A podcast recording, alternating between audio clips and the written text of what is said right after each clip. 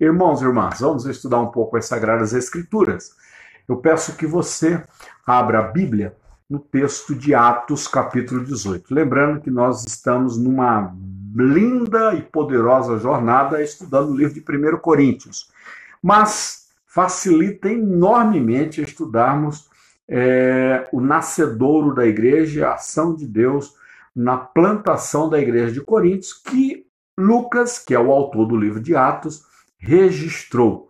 Então, é Atos capítulo 18. Vou ler aqui, meus irmãos e irmãs, tá bom? Atos 18, sem mais delongas.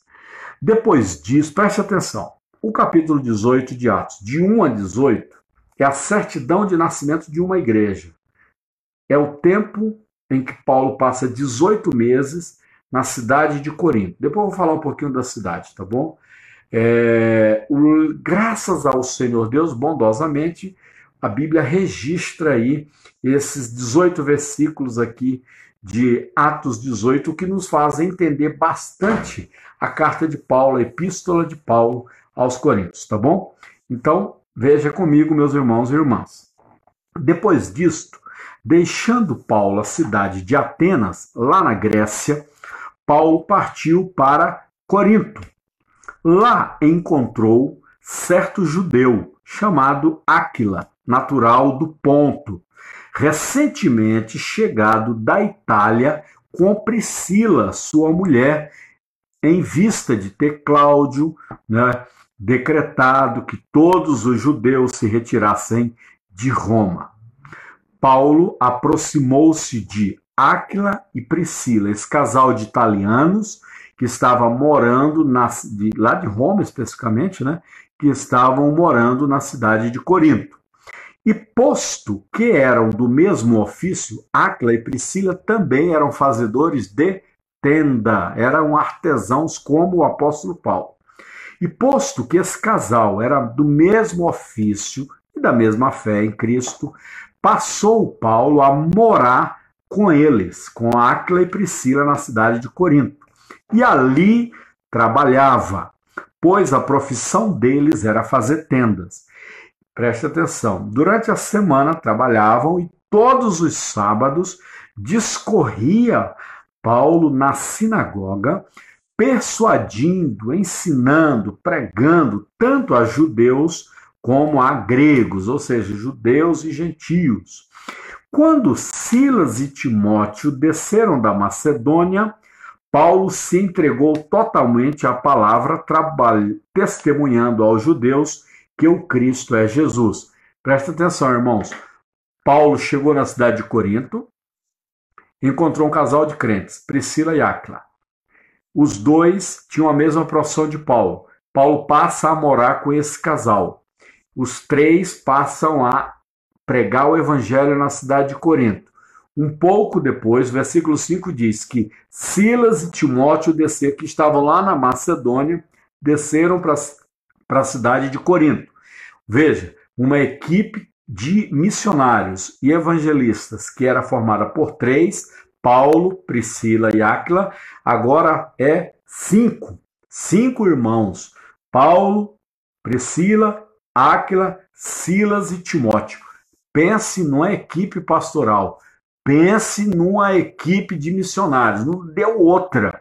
Não deu outra, né? Pela misericórdia de Deus, graça dada pelo Espírito Santo, homens, esses quatro homens e essa mulher se juntam ali e plantam uma igreja na cidade de Corinto. Que lindo! Olha só, Paulo se entregou totalmente à palavra, testemunhando aos judeus que é que, que o Cristo é Jesus. Paulo estava na Grécia. Tinham muitos judeus lá em Corinto, até porque nós vamos falar rapidamente, Corinto era uma espécie aí de São Paulo da época, no sentido financeiro, era uma cidade pulsante economicamente, gente do mundo inteiro. Interessante. Opondo-se eles, os famosos religiosos judeus, blasfemando, saco. Olha, veja, ó, Paulo começa a pregar na sinagoga todo sábado. Essa galera que acompanha o apóstolo Paulo ali dando força, Paulo pregando fogo na palavra de Deus. Quem é que se opõe lá na sinagoga? Opondo-se eles, os judeus, os judeus, os religiosos, opondo-se eles e blasfemando, eles irritaram e eles foram tão fortes na sinagoga, os judeus, na oposição ao apóstolo Paulo e a esses seus colegas de ministério, que Paulo, um belo dia, diz o texto assim, ó, sacudiu as suas vestes, jogou a poeira fora das sandálias e disse assim: Olha, sobre a vossa cabeça, sobre o vosso sangue, eu dele estou limpo e desde agora vou para os gentios. Como Paulo sempre fazia, preferencialmente ele ensinava, pregava nas sinagogas, tendo como público-alvo primeiro os judeus. Como sempre acontecia, os judeus rejeitam o apóstolo Paulo, rejeitam seus ensinos, rejeitam a palavra de Deus. Aí Paulo diz: beleza, vocês não querem? O Espírito Santo de Deus quer e vai ensinar aos gentios. Então, ó, tô fora. Olha o que diz o texto. Saindo dali, da sinagoga, entrou Paulo na casa de um homem convertido, provavelmente nesse período já convertido, de nome Tício Justo, que era temente a Deus. Olha o que diz o texto, que engraçado. A casa era contígua à sinagoga. O que é contígua? A casa era parede meia, a casa era vizinha, a casa era pregada na sinagoga. Entenda? Paulo agora diz aos judeus: vocês não querem? Eu vou pregar aos gentios.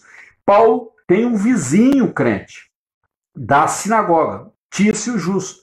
Paulo conversa com Tício Justo. Tício Justo diz: Paulão, prega a palavra a partir aqui da minha casa. Os judeus aí da sinagoga são vizinhos, não querem. Maravilha. Minha casa está com as portas abertas, meus irmãos. E aí Paulo agora prega fogo na palavra de Deus na casa desse servo chamado Tício Justo, pregado à sinagoga. Paulo começa a pregar o evangelho ali. Olha que interessante, irmãos. Mas Crispo, o principal da sinagoga, creu no Senhor com toda a sua casa.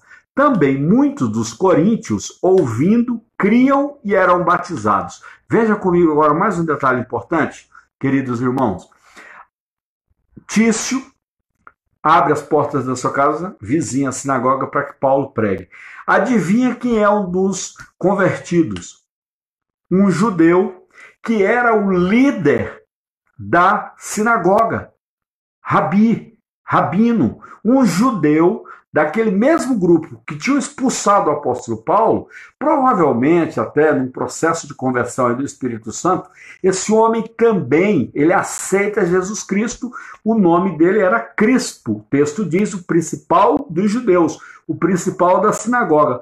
Creu ele e toda a sua casa.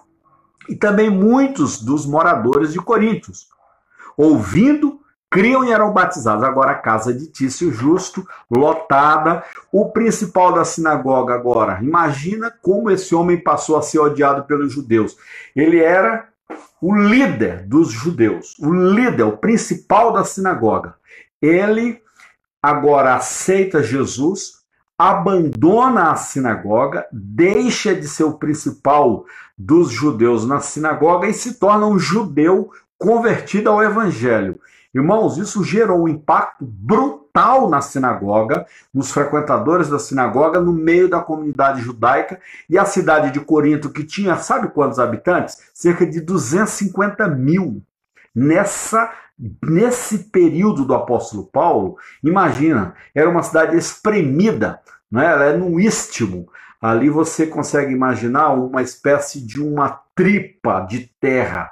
Era a cidade de Corinto é, mar dos dois lados, tanto que hoje tem um canal, não é? em que você passa os barcos e navios ali por esse canal. Antes não tinha esse canal, mas era um istmo bem apertadinho, cerca de 6, em alguns pontos, 8 quilômetros.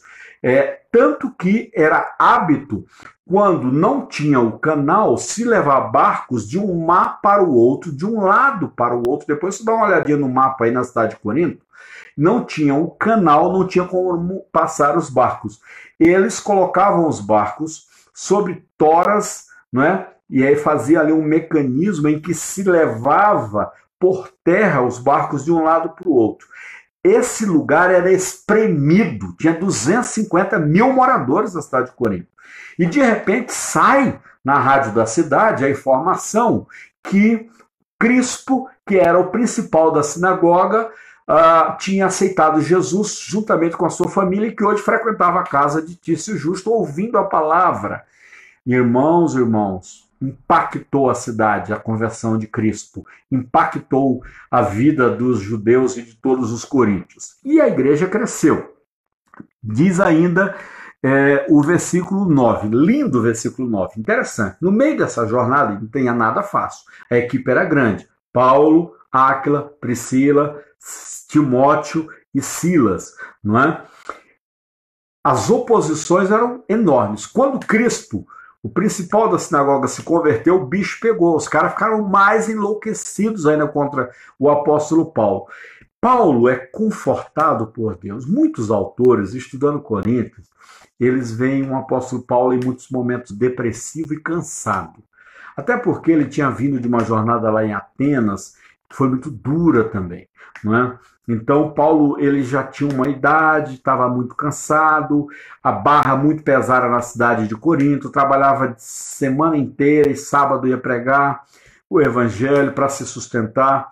É, Deus, diz versículo 9, teve Paulo durante a noite uma visão em que o Senhor lhe disse: Paulo, não temas, pelo contrário, fala e não te cales porquanto eu estou contigo, e ninguém ousará fazer-te mal, pois tenho muito povo nesta cidade. Meus irmãos, aqui dá oito sermões.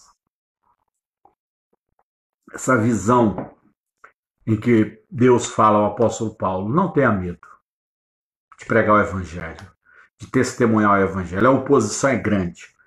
Vão querer te matar, mas não vão não vão fazê-lo, porque eu não vou deixar. Não temas, pelo contrário, fala e não te cales. Porquanto eu estou contigo. Olha aí, irmãos, é lindo isso, né? Eu quero aplicar essa palavra na sua vida e na minha vida hoje. Para que a gente, é, mesmo o evangelho hoje sendo motivo de chacota no Brasil inteiro, cada vez mais complicado, a gente sabe disso, você sabe disso e o porquê.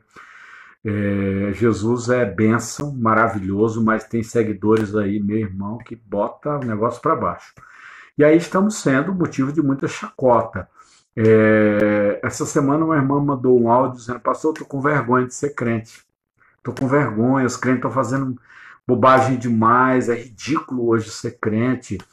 É, eu quero também dizer a você que vive no meio de uma família que rejeita o evangelho, que tem um esposo, uma esposa não cristã, que tem amigos que estão é, fazendo jossa ou choça da sua fé, é, que o diabo está atirando contra a sua casa, a sua vida, é porque você tem falado de Jesus e testemunhado. Palavra de Jesus Cristo para a sua vida, meu irmão e minha irmã.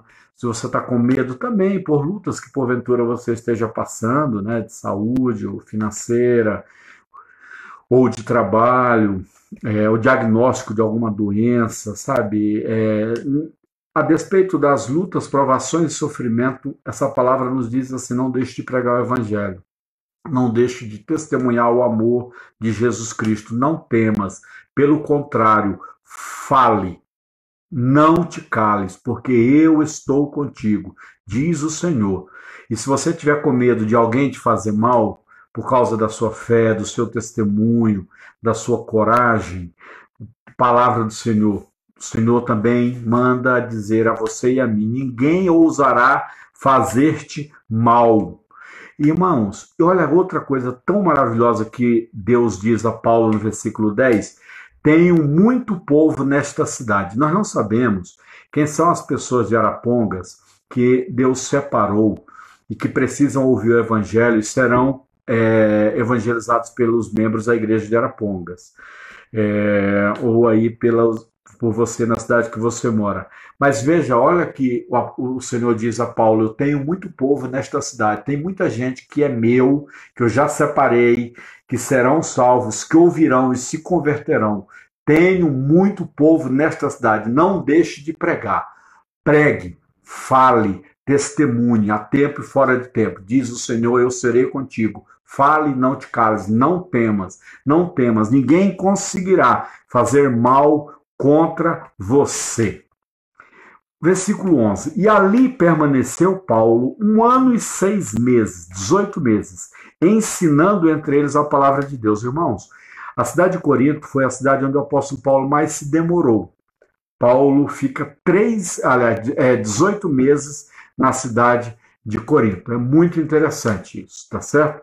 Quando, porém, Galho era procônsul da Caia, é, levantaram-se os judeus concordantemente contra Paulo e o levaram ao tribunal. Então veja, aí houve um levante forte contra o apóstolo Paulo, ele foi levado ao tribunal e fizeram lá o que fizeram depois com Jesus, né? uma denúncia dizendo assim: olha, este homem persuade os homens a adorar a Deus por modo contrário à lei. Mais uma vez, os religiosos enchendo a paciência. Mais uma vez, os judeus enchendo a paciência.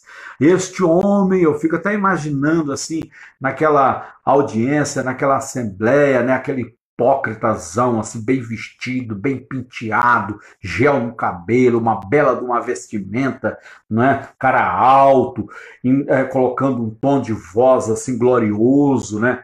coloca o pobre do apóstolo Paulo ali, levanta-se um bonitão, com aquelas roupas religiosas, né, cheia de babados, e aí esse caboclo olha para né, o procônsul e aponta para o apóstolo Paulo e diz assim: Este homem persuade os homens de Corinto a adorar a Deus por modo contrário à lei.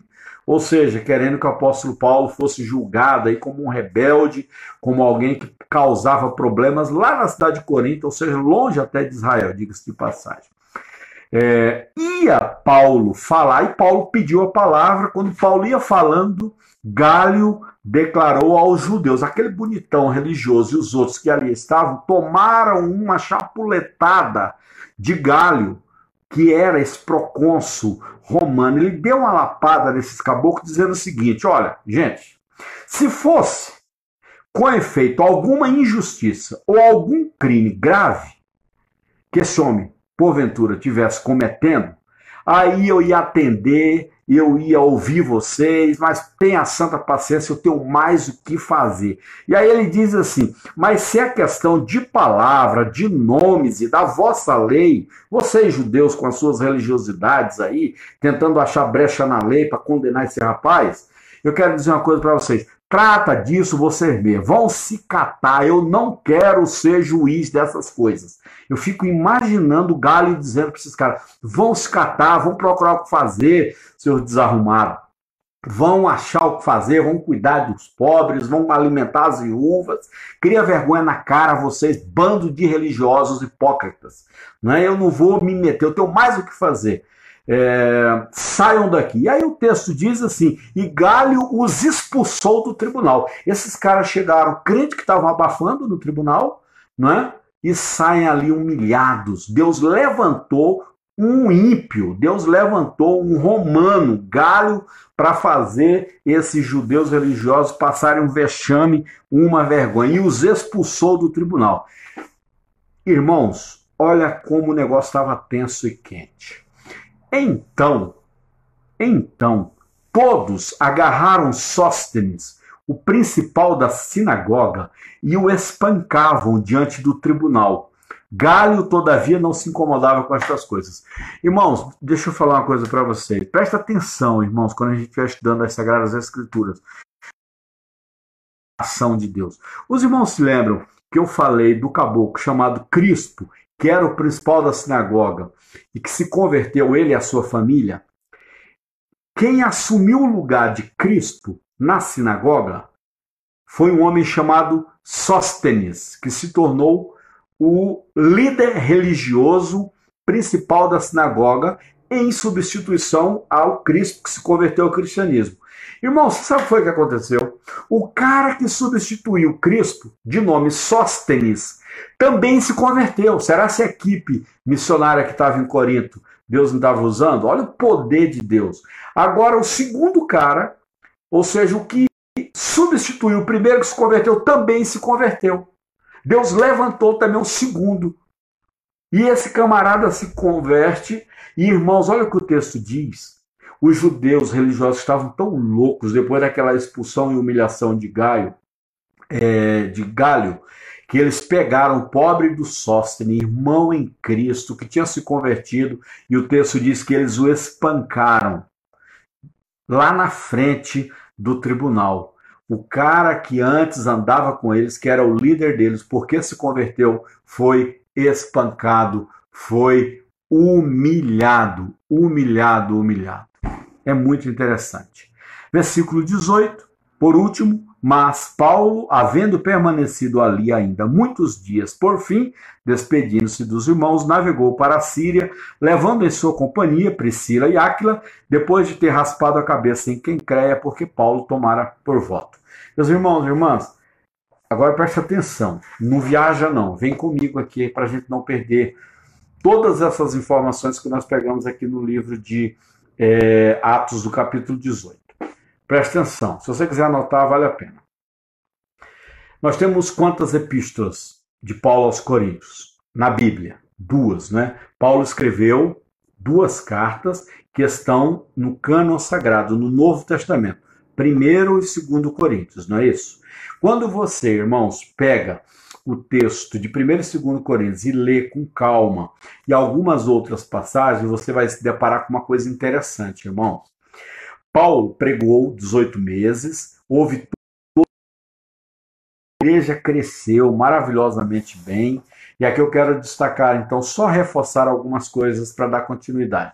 Já falei para os irmãos que Corinto tinha 250 mil pessoas, que Corinto era um, um istmo, né, um istmo estreito ali de 6 quilômetros de largura, então era um apinhado de gente e outra coisa, de estrangeiros como era um lugar que rodava muita grana, muito dinheiro, e tinha dois portos, um de um lado e o do outro, separados por essa linha, por essa tripa de terra, é, muitos comerciantes, vendedores, é, ambulantes, é, muita gente afluía para ganhar dinheiro em Corinto e também porque passava por ali muitos viajantes. É, de maneira que era uma cidade super populosa. A terra era pouca para tanta gente, tá certo? É, outra coisa, irmãos, Corinto era uma cidade que era extremamente depravada, vivia uma situação muito curiosa.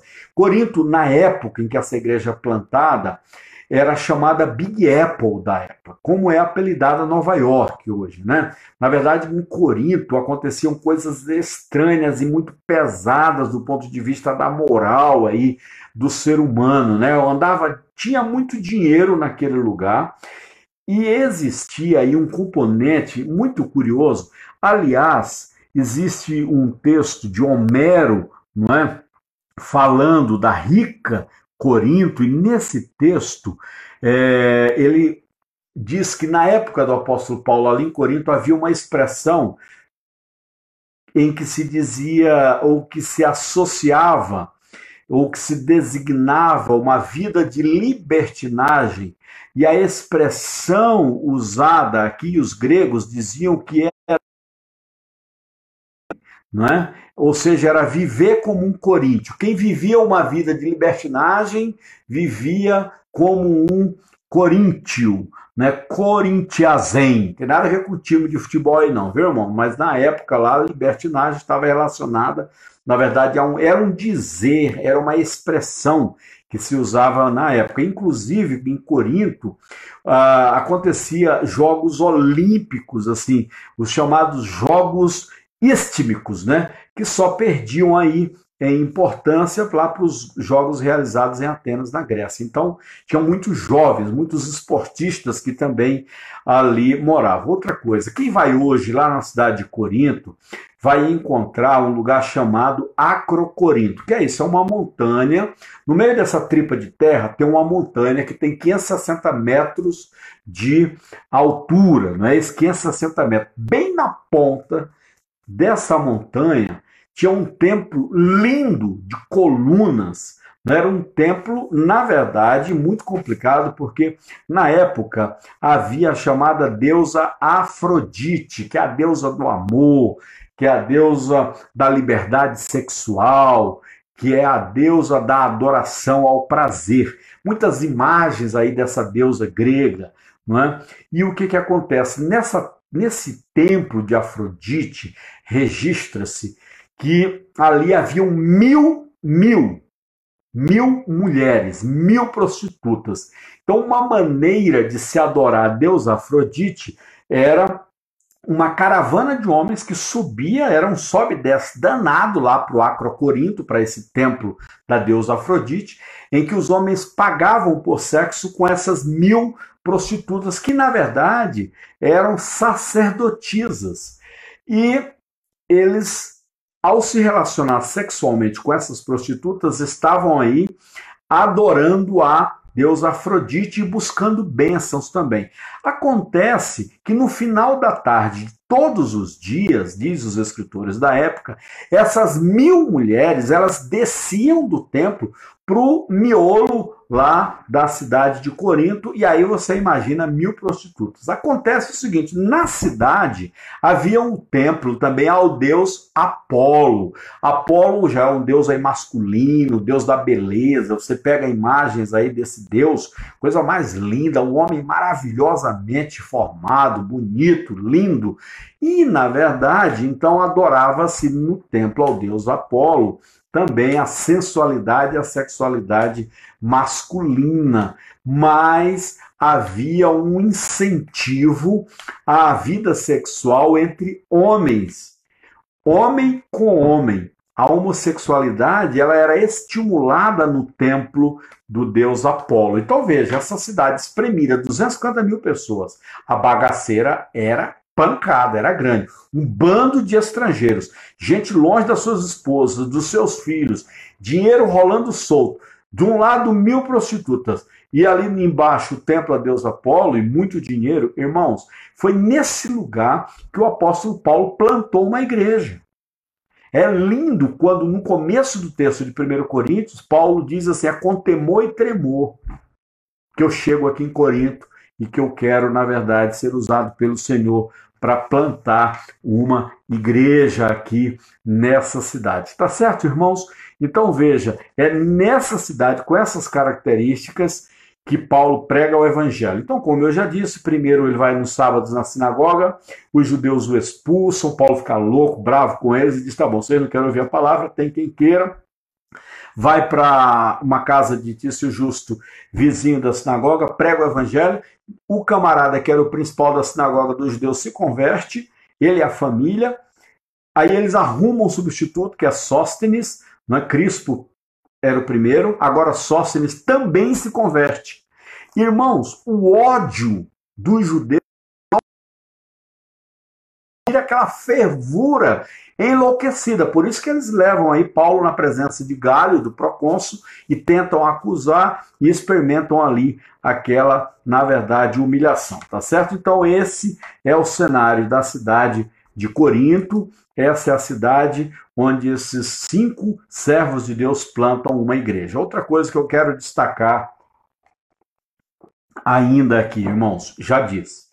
Primeiro e segundo Coríntios são as duas cartas que nós temos aqui registradas nesse texto sagrado do Novo Testamento. Mas veja, irmãos, interessante, curioso, aprove Deus, Deus quis, que na verdade duas outras cartas que Paulo enviou para Coríntios não fizessem parte da Bíblia. Na verdade, nunca foram encontradas essas cartas. Mas o que é 1 Coríntios é, na verdade, uma segunda carta que Paulo enviou à igreja. E o que é 2 Coríntios é, na verdade, uma quarta carta que Paulo mandou à igreja. Então veja, a igreja de Corinto ela recebe do apóstolo Paulo quatro cartas e Paulo fez três visitas. A primeira quando ele plantou a igreja, depois ele faz uma visita que ele só faz uma menção que esteve por lá e ele faz uma terceira visita. Nessa segunda visita, o apóstolo Paulo ele praticamente foi escorraçado, inclusive pelos membros da igreja. Muito interessante. Paulo plantou a igreja. Quando é mais ou menos ali uns três ou quatro anos depois de Paulo ter plantado a igreja, tanto que Paulo escreve essa carta de 1 Coríntios, ele estava lá em Éfeso, tá certo? Paulo recebeu uma comissão de três pessoas lá da igreja de Coríntios. Na verdade, se você abrir comigo aí, 1 Coríntios 16, 17, ó, eu vou ler aqui. Se você tiver com a Bíblia, 1 Coríntios 16, 17. Paulo está lá em Éfeso, três, quatro anos depois de plantar a igreja. A igreja ficou ali com a liderança e estava crescendo e se desenvolvendo. 1 Coríntios 16, 17. É isso mesmo? Deixa eu confirmar aqui.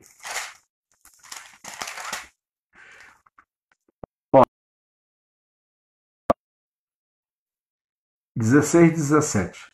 O apóstolo Paulo estava em Éfeso.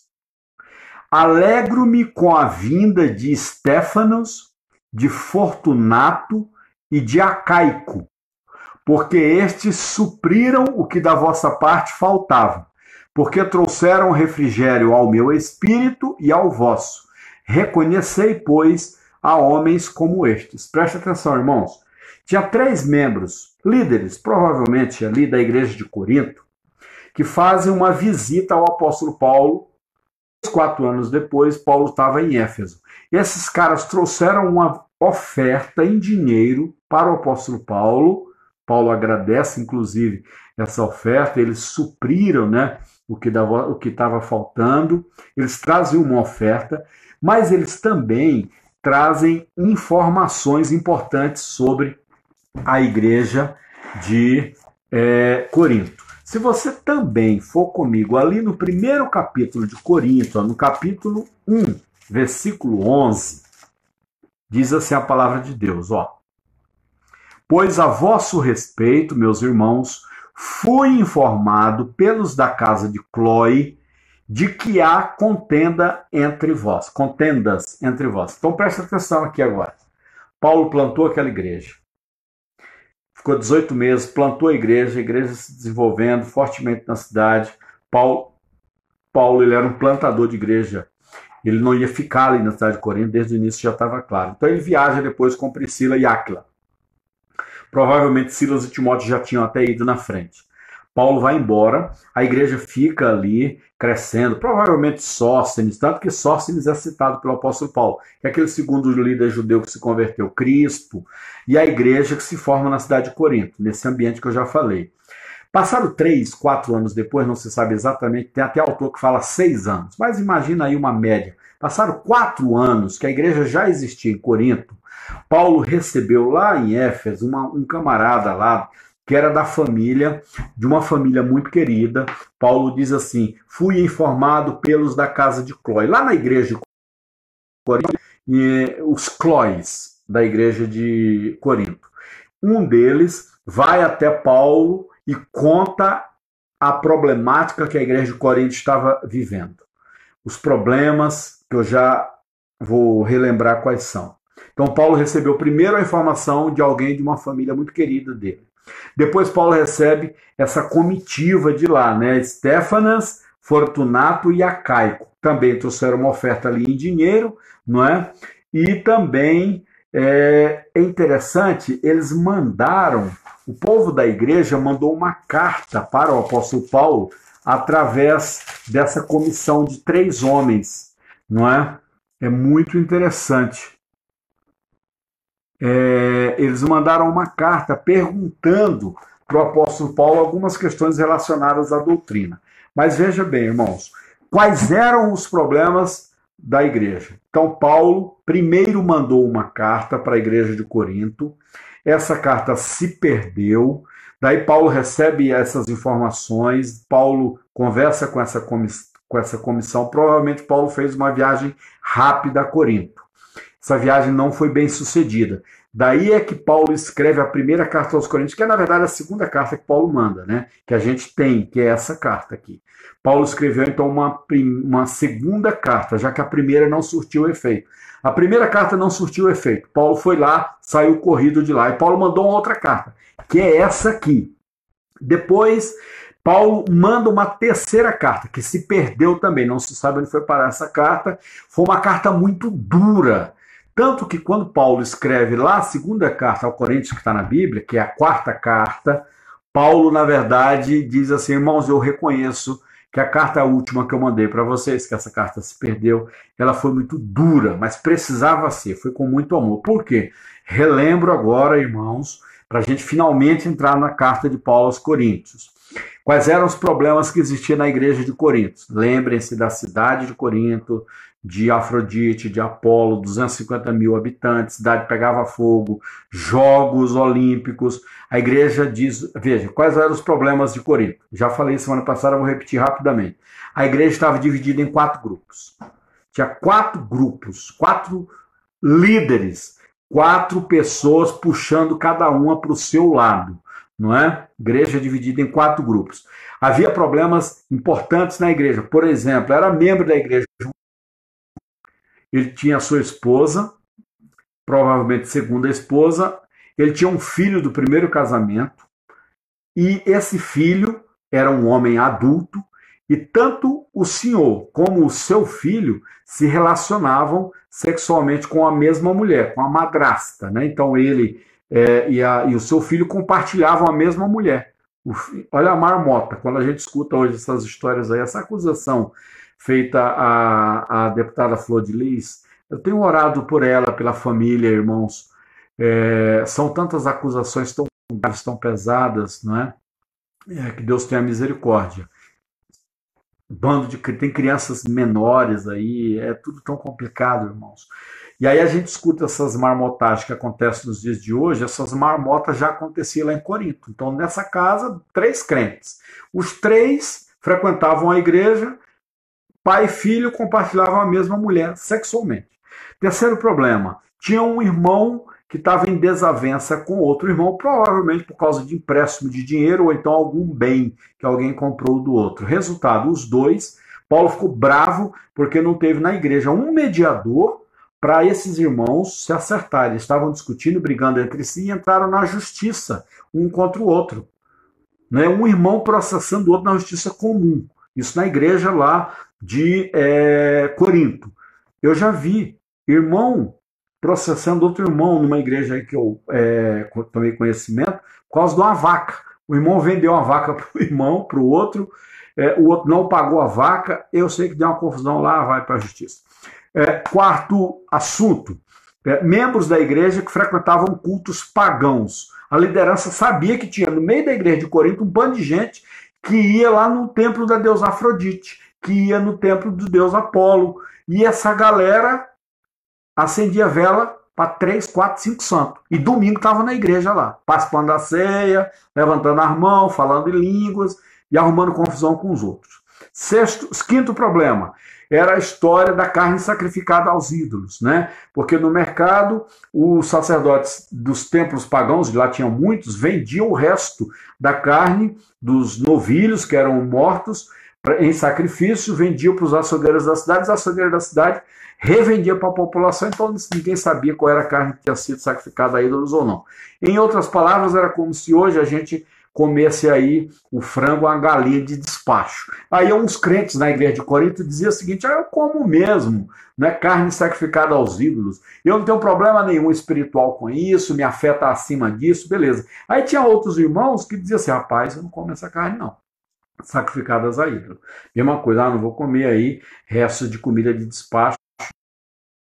É, e aí uns crentes diziam: ah, eu sou forte na fé e você é fraco. Confusão lá na igreja. Outra coisa que havia, que era muito importante ali, é problema no uso de véu. As mulheres na igreja disputa, brigando com. Um grupo de mulheres ia com véu, era hábito social na hora do culto. Irmãos, lembrando que esses cultos, eles de maneira geral aconteciam onde? Em casas, tá? Na casa de Tício Justo, por exemplo. As, algumas mulheres, no momento do culto, do louvor, da pregação, usavam véu em respeito ao sagrado e em respeito aos seus maridos. Outras mulheres diziam o seguinte: olha, eu estou em paz com Deus, estou em paz com meu marido, eu não vou usar véu de jeito nenhum. Pronto, confusão armada, mulherada acusando uma a outra. Quem usa véu, quem não usa véu. Sétimo problema, no capítulo 11 também destaca a história da ceia do Senhor, em que era a festa do amor, famílias mais abastadas levavam suas comidas, se reuniam ali os riquinhos, os pobres ficavam olhando a comida bonita dos ricos e não participavam. E outro detalhe: os crentes lá levavam é, suas garrafas de vinho e ficavam bêbados na hora da Santa Ceia. Paulo é, precisa tratar seriamente desse assunto, não é? Era a bagunça que estava a Santa Ceia.